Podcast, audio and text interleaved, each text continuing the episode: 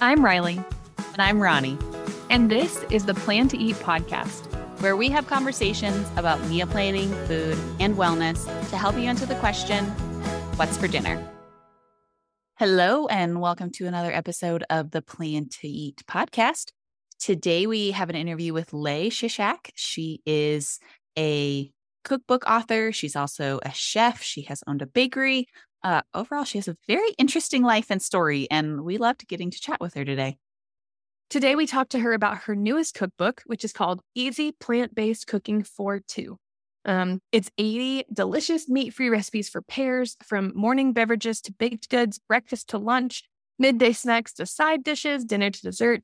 It's a must have for plant forward enthusiasts, plant based dieters, vegans, vegan curious, and anyone in between. Uh, we loved our conversation with her today. We got to know her a little bit better, uh, hear more about her background, and all about how the cookbook came together. Hi, Lei. Hey, how are you? Good. How are you today? I'm well. Thank you. Uh, why don't we jump in and you just tell us a little bit about yourself? And then um, I've got some questions for you. Sure. So, my name is Lei Shishak. I'm a chef and cookbook author, and I've just released my fifth cookbook, which is Easy Plant Based Cooking for Two 80 Delicious Vegan Recipes to Share Together.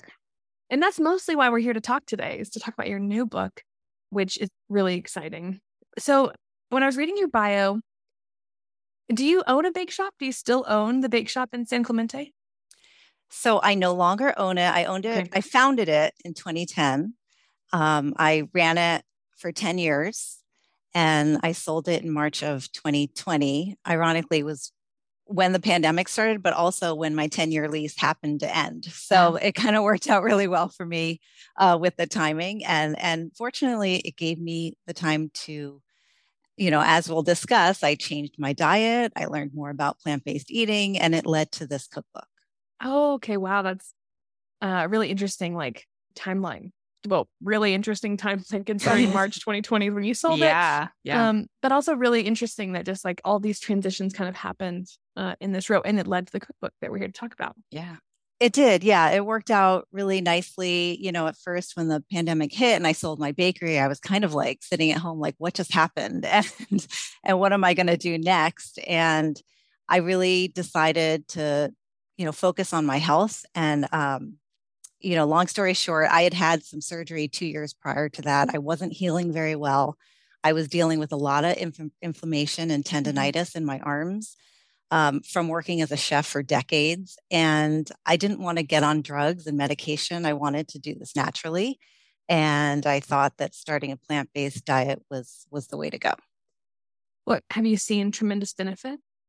Oh, totally. I I could barely lift. I mean, just everyday things like a bottle of mouthwash. I could I could barely lift that up. Um, and and now i've i've got very very minimal pain you know if i'm cooking a lot like say over thanksgiving i did a lot of cooking i do start to feel some aches and pains especially in my joints but um, on a daily basis i'm doing so much better oh that's wow. incredible that is incredible okay so before we dive into the cookbook i want to hear a little bit about your story of becoming a chef what was your inspiration for becoming a chef Sure. Well, I had always cooked and baked with my parents. I definitely have fond memories of that. They both uh, grew up in India and they came over to America. And, you know, my brother and I were born here in this country, but, you know, they weren't really familiar with this eating out concept. So we pretty much had every meal. Um, at home and we always sat down as a family and we ate and and so i was very comfortable in the kitchen i loved just hanging out there with with my parents um, but i never thought of it of it as a career. And um, obviously, my parents never thought of it as a career for their child as well. But one thing led to another. You know, I was working in finance in New York City, and um, a bakery opened up near my apartment, and I would start going there. And I got to know the owner, and she said she was looking for a cake decorator, and she knew that I loved to decorate cakes. You know, with with my mom when I was younger. So um, I went in for a trial and I somehow got the weekend job. And so I just started doing that on weekends and they started giving me more shifts and more responsibilities. And I just fell in love with it. And, you know, fast forward three, four years later, I was really getting really bored at my finance job and decided it was time to, to go to culinary school. So that's that's when I took the leap into culinary school. That was a two year program, and then I um, moved out to LA and just kind of worked my way up, you know, the restaurant ladder, working in pastry kitchens, eventually heading up pastry kitchens, and then eventually going out on my own and opening up my own bakery. Wow, yeah. I I feel like it shows how much of a a passion it is for you that you were willing to take a a weekend job when you were working in the New York finance space. yeah, that's how desperate I was for something creative. I think that's yeah. what it was, you know, just sitting at a desk you know, putting together financial presentations for wealthy people. It just it wasn't really satisfying enough for me. So to be on my feet and actually to create and work with colors and and you know cakes and and themes and all that stuff, it was much more satisfying.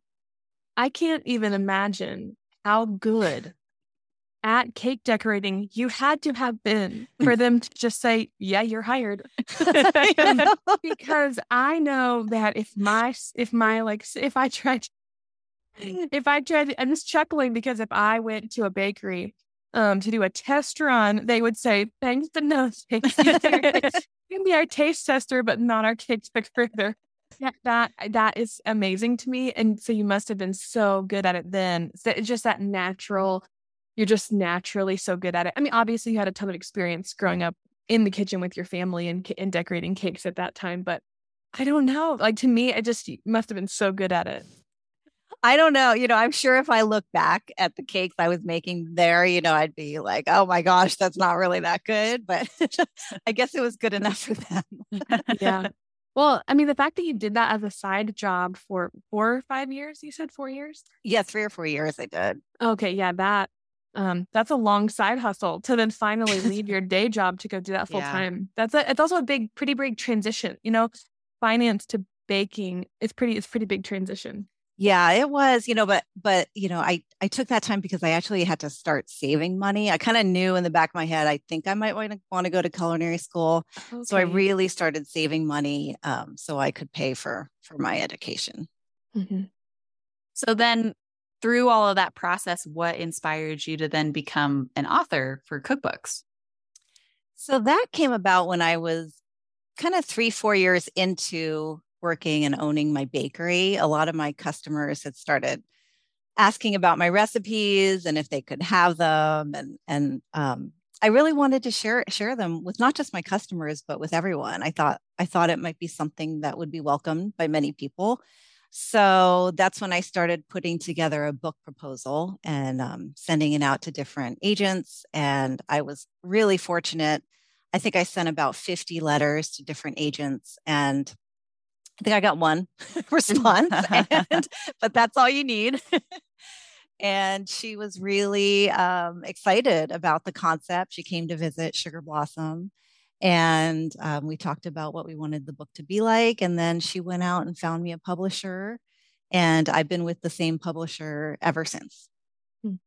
That's great. Yeah, that's, uh, I think anybody out there who has ever tried to go through the book writing process, whether for cookbooks or not, uh, knows that it is a struggle.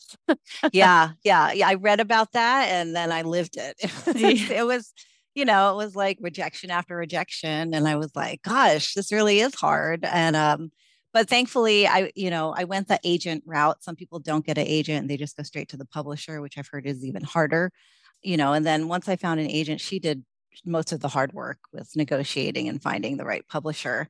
But um, the first book was Beach House Baking, which was all the recipes from Sugar Blossom published into one book. And um, from there, we kind of did a whole theme of beach house cookbooks. We did beach house baking, beach house brunch, and beach house dinners. And then I also did um, a separate dessert cookbook called Farm to Table Desserts. And then um, I've got this one now, which is plant based cooking for two. Oh, that's incredible. So then tell us a little bit more about what inspired you to start this plant based eating style. Was it just that you were having some of these physical ailments, or were there I guess what was the the thing that prompted you to go this route in your eating rather than a different way? Yeah, my medical ailments definitely prompted me to make a change uh, in what I was eating and what I was putting into my body.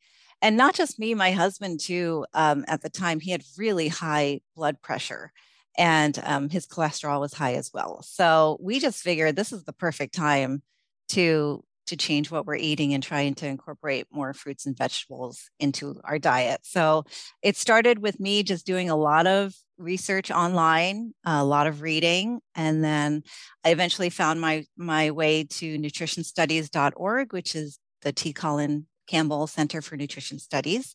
And they offer a plant based certificate, which I jumped on. I was like, this is exactly what I need. And then I have time to do this and study this.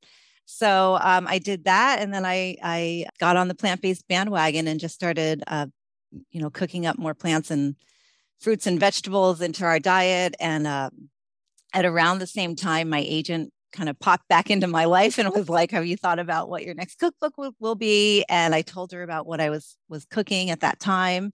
And eventually, you know, there was some back and forth emails with my editor, and we we came and narrowed down the subject and and it, it turned into this cookbook what a wild uh, stream of events that led to this cookbook. I just, you know, let's just look back. You sold your business in March of 2020, and then you were at home, so you had time to do this other thing. And then your agent pops into your life, and then oh, you're like, oh, I have this other thing I'm doing, and it just, it all, it's so neat.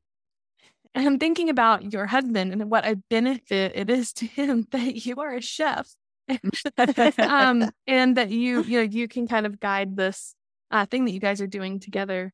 Was it a hard transition? I'm not sure. I'm not sure what your eating style was like before, but I'm curious just how the transition was. Yeah, we were definitely uh, both meat eaters, and and we still are. I'm probably 75% plants. He's probably more like 50% plants. I'd say he is a dude after all, and they need their steaks. But um, but he was willing to go on this journey with me, which was was really really nice and and um, made everything so much so much easier. Um, and you know, there's definitely certain tips for people who are wanting to to incorporate more plants into their diet that I put into the book, and I can certainly talk about them. I think the the best tip for me was to start viewing meat as a side dish. I'd always viewed it as the main entree. And um, just that kind of mental switch really helped me um, make that first step into this plant based eating realm. And after that, um, just meatless Mondays. I know it's it's you know pretty popular and it's it's an easy and fun thing to do but um, you have all week to plan out what you're going to eat on monday and you can make it fun. If you if you do it on tuesdays you can make it taco tuesdays. It, you know tacos are really easy to make plant-based and they're really delicious. So um, start off slowly would probably be you know one of my tips too. There's no reason why you have to go you know cold turkey and just you know sh- meat you know all all meat dishes um, and then if you have the budget, and I know not everyone does, but there's a lot of um, great plant-based meal delivery services um, where you know all the food is already prepped out for you and the recipes right there in front of you and and you know it takes like 10 to 15 minutes to prepare a dish and and it, it'll make the transition stress free mm, that's a great tip. All those are great tips. Uh, the thing i found really um, great about your cookbook is you talk about in the beginning some of the like the almost like the negatives around this type of eating and how to combat them. Uh, particularly the one thing I was looking at was about protein, and then you listed out all your favorite plant based protein sources. If that's any indication for people of how the rest of the book goes, I, I feel like it's so helpful because it's just really tangible, really tangible tips and amazing recipes that can kind of help you make that transition. So, your book, in and of itself, sounds like a really great resource for that.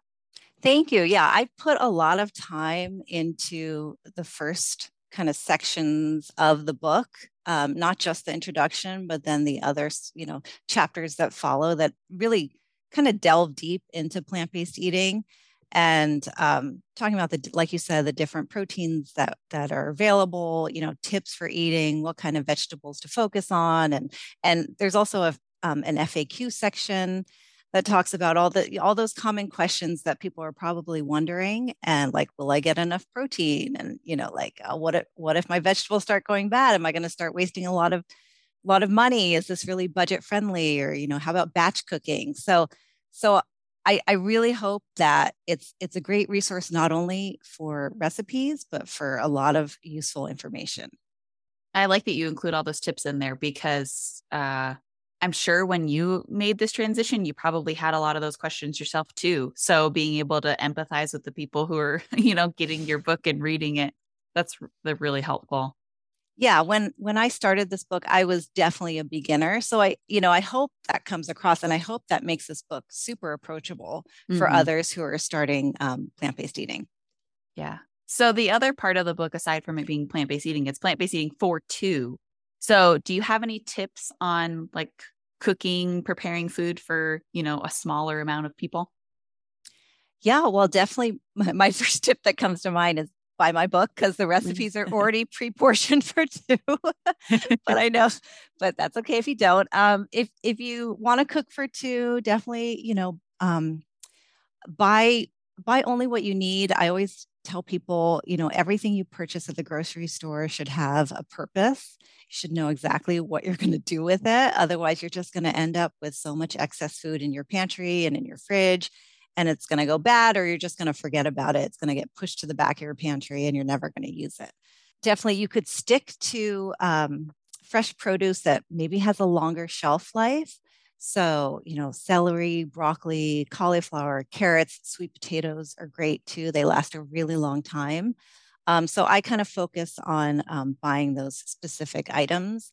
I would say also, um, you know, use your crisp vegetable drawers in your fridge. A lot of people don't use them properly. You know, most of them have like a high humidity level and a low humidity level. So you want to put like fruits in your uh, low humidity drawer, like anything that's going to rot quickly, you want to get in low humidity. If it's going to be things that wilt, like greens, um, you want to get it in a high humidity drawer. So those things will help um, preserve your your fresh produce longer and and that ultimately helps you reduce food waste even more because you're properly storing it and you're buying what you need um, we're big fans of reducing food waste around here so that's another really great that's great tips yeah absolutely because you know most people if you buy a head of cauliflower and there's only two of you you're probably only going to use half the head of cauliflower and then you want to store it store the rest properly so um, you don't have to have cauliflower the next day you can you know wait a few days and have it have it in a few days later cabbage is the one at my house that I always buy. You know, it's there's a lot of cabbage in one head of cabbage. um, you start chopping that thing up, and you got cabbage yes. for an army. It's true. Uh, yeah, I yeah, cauliflower, cabbage, either one. It, I feel like those are things that you have to figure out what you're going to do with them and plan for it. Otherwise, uh, very true. It gets, it's gone. Yeah. So you built this for two. So you built this for you and your husband. Um, I feel like it's pretty rare to come across a cookbook that's designed for just two people. Uh, and that is, I feel like it should be more popular than it is. But that is a that's a huge benefit to this cookbook because it's so easy for me. I have a, me, I'm cook for me and my husband and a two year old daughter. And man, like she doesn't eat enough to really count as a whole portion. Um, but man, there are times when I make a recipe and if I overlook the serving size, we have something for way too many days. But I, I really love that you built this around two people. Um, and that's another way this cookbook becomes really tangible for somebody transitioning into this way of eating. Because even if they're just cooking for one, then that's they just they double dipped by making the whole thing, and they can have it for a leftover or something like that. Uh, I think it's I think it's incredible that it's just for two people. Yeah, thank you. I I remember when I I mean looking back at it now, I can't remember if it was my editor who maybe pitched the cooking for two angle. Um, but I remember doing some research about it and I had discovered that it was something like 67% of US households are two or less. And I remember being so shocked by that because I thought everyone had a household of four except for me. but, but it wasn't it wasn't true. So i was like wow so more than 50% are two or one. I didn't realize that. And then um, this book you know is great for larger households too because you know it's it's very likely that even if you're in a household of three or more that you or you know maybe one other person might be the only ones in the house who maybe want to try going plant based and the others mm-hmm. may not want to so this is perfect for larger households too and also all the recipes are, are pretty straightforward in terms of measurements, you know, like half cup this, one cup this. So if you want to double the recipes to serve four, it can easily be done. That's great. That is a statistic I did not expect to hear either. I, 67% is pretty dramatic. I'm surprised that more cookbooks aren't designed this way because of the that's a you know that's weighted more in one side than the other of percentages of people who are in you know two or less and so uh, i'm surprised more cookbooks aren't designed this way because that's yeah. much more tangible for people it's true yeah i wonder what started that whole four to six servings for a recipe trend I don't know. Everybody's got friends over for dinner every night. I, I don't know. it might it might come from the uh, if it two child two point five children is the average or something. Maybe that's where that came from. Is it's just this like oh two parents and two point five children equals four yeah. to six servings. Yeah, it may. Yeah, or yeah. even years ago when you know like entertaining at home was was so popular. You know that like maybe that's that's why the larger yeah. portions were were made. I don't know. Well, I'm curious, uh, what was your favorite part about creating this cookbook? My favorite part, gosh, I love every aspect of writing a cookbook, honestly. Um, but I, gosh, that's a really great question and a really tough question because I really do love all aspects of it. Um, I can talk about what my least favorite part is, which is probably um, photographing, I'm thrilled with the photographs in the book. You know, I took all the food photo- photographs, but you know, it's a it's a challenge for me, you know, to get the right lighting and the rest right setup and the right props. Um, I probably take about 100 to 150 shots of one dish, hmm. and then I just narrow it down to about four or five, which I submit with my final um, manuscript and then the publisher chooses the final one for the cookbook. So it's it, you know in terms of stress level i get probably most stressed out about the photographs just wanting to make them look appetizing and beautiful and enticing. So yeah i know you asked my favorite but i i, I think it's just easier if i say what my least favorite is and then everything else is my favorite. Yeah. That's awesome. You're so seasoned at this point with cookbooks so if you love it all and you just don't like that part, I mean, that's pretty amazing. yeah. Right. I did hire a professional photographer photographer for my first two cookbooks, I believe. And um, and having a professional photographer is, is, amazing but i that was also stressful too because if um, you know the photographer didn't live that close to me so what i would have to do is you know plan out maybe 10 dishes in advance, make them all, and then have one long photo shoot in one day. Or um, I would, I remember one time I made like 10 dishes and then drove it all the way to the photographer's house. And then, you know, over the course of, you know, the next few days, she took the photographs. But then you're always stressed, like, oh, does it still look fresh? And I'm not there to like make sure it looks like perfect. So that's why I, you know, basically decided like I really got to learn how to take some photographs. And that's why um, with this one, I did take all the photographs. Yeah, that's pretty impressive because food photography, I feel like, is probably one of the most challenging um, photography aspects there are out there just because of all the reasons you just said. Does it look appetizing? Does it still look fresh? Does it, is this enticing people to want to cook it and eat it? Mm-hmm. All of those different things and lighting, all the aspects of food photography is pretty challenging. Yeah, yeah. I admire food photographers very much.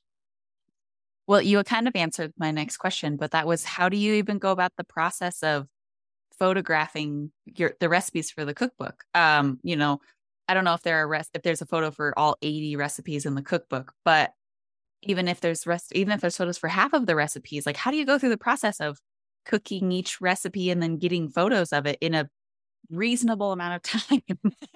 yes.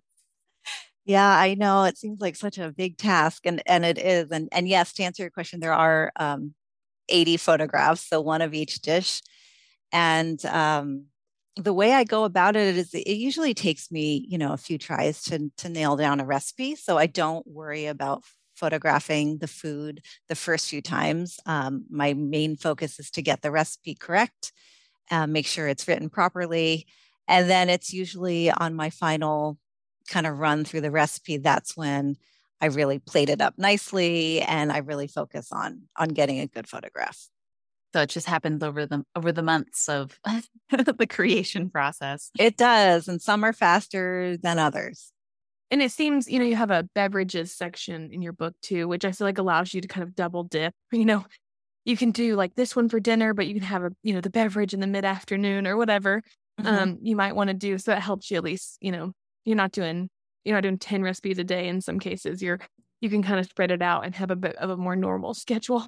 Yes. We're going to make this, true. photograph it, and then eat it for dinner. Yeah. whatever.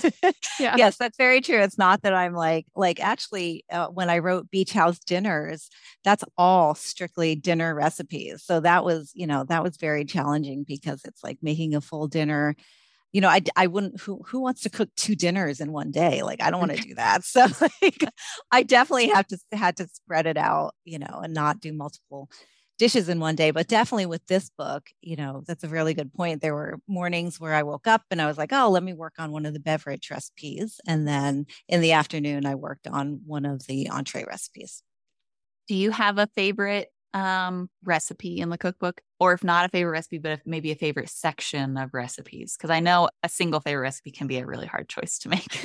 yeah, I I definitely have a few favorite ones. Um, I probably eat the Thai chopped salad the most, just because I love the bright, tangy flavors that are in that salad.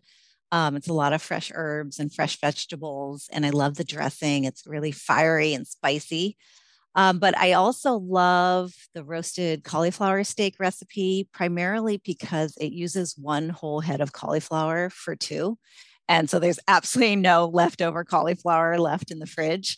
Um, you use half of it for steaks, and the other half you um, puree it into a cauliflower puree. You serve the steaks on top with a kale pesto and some um, boiled lentils, and it's extremely flavorful and um, comes together really quickly. And then as far as favorite section, mm, I mean, I'm a, a, pastry chef by training, so probably the dessert section um, I'm really happy with, and I really love all the desserts. Um, you know, plant based or otherwise, I think those desserts are fantastic, and I and I really don't think anyone would would think that they're vegan. Mm. Okay, so I have multiple questions here, but the first is about the pastry section because that's where you just uh, stopped. But do you have a unique take on pastries in some way? Like, um, what I guess what's your thing when it comes to pastries that is kind of like runs maybe runs through all the recipes or is this your favorite thing to make with pastries? I'm feeling like this goes back to your first cookbook of everybody asking for these recipes and it makes me feel like there's something underlying with you in particular that's really special. And I'm wondering if you know what that is. well, because you may not know special about might... me. well, it just it no. may it may just be something that your your desserts are just so delicious because you're so good at what you do. But just curious if there's a flavor that runs through things that's really unique or something like that. Well, I think what comes to mind is actually my cookbook, um, farm to table desserts which is a seasonal cookbook. So all the recipes, all the chapters are winter, spring, summer, fall, basically. And it and it focuses on what's in season and and baking desserts with with fresh fruits and vegetables. So that's personally how I love to bake. And I like to not um, manipulate and cook the fruits and vegetables um, too much. So I try to keep them as fresh as possible in all of my desserts. And, you know, I'm thinking of in this cookbook, the strawberry marzipan galette is probably, you know, a perfect example where you're just taking, you know, fresh strawberries, tossing them with a little sugar, flour, and some lemon and some maple syrup, and um, it's baked really quickly on a buttery dough. And so the flavors of strawberry are kept very fresh, minimally cooked, and and you know, bright red. They don't lose their color either. So I think that's that's probably the theme that runs in some of my favorite desserts. And, you know, it definitely was demonstrated in Farm to Table Desserts cookbook. Awesome. I mean, that sounds incredible. And it also does sound special because preserving fruits and recipes can be hard to, in desserts in particular, can be hard to do.